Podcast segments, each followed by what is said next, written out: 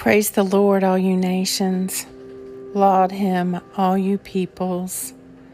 Follow his loving kindness, for his loving kindness toward us is great, and the faithfulness of the Lord endures forever.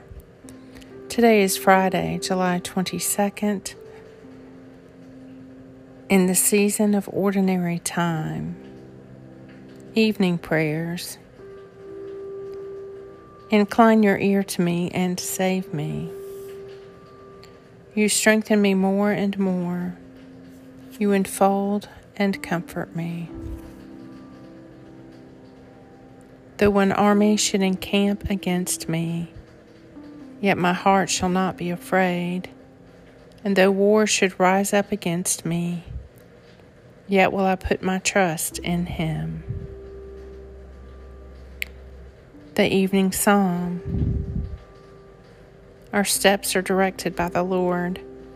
He strengthens those in whose way he delights. If they stumble, they shall not fall headlong, for the Lord holds them by the hand. I have been young, and now I am old, but never have I seen the righteous forsaken. Psalm 37. Though an army should encamp against me, yet my heart shall not be afraid. And though war should rise up against me, yet will I put my trust in Him. O God, come to my assistance. O Lord, make haste to help me.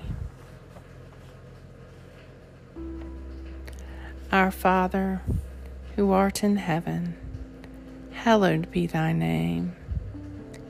Thy kingdom come, thy will be done, on earth as it is in heaven. Give us this day our daily bread, and forgive us our trespasses, as we forgive those who trespass against us and lead us not into temptation, but deliver us from evil. For thine is the kingdom and the power and the glory forever. Amen. Into your hands, O Lord, I commend my spirit. For you have redeemed me, O Lord, O God of truth. Keep me, O Lord, as the apple of your eye.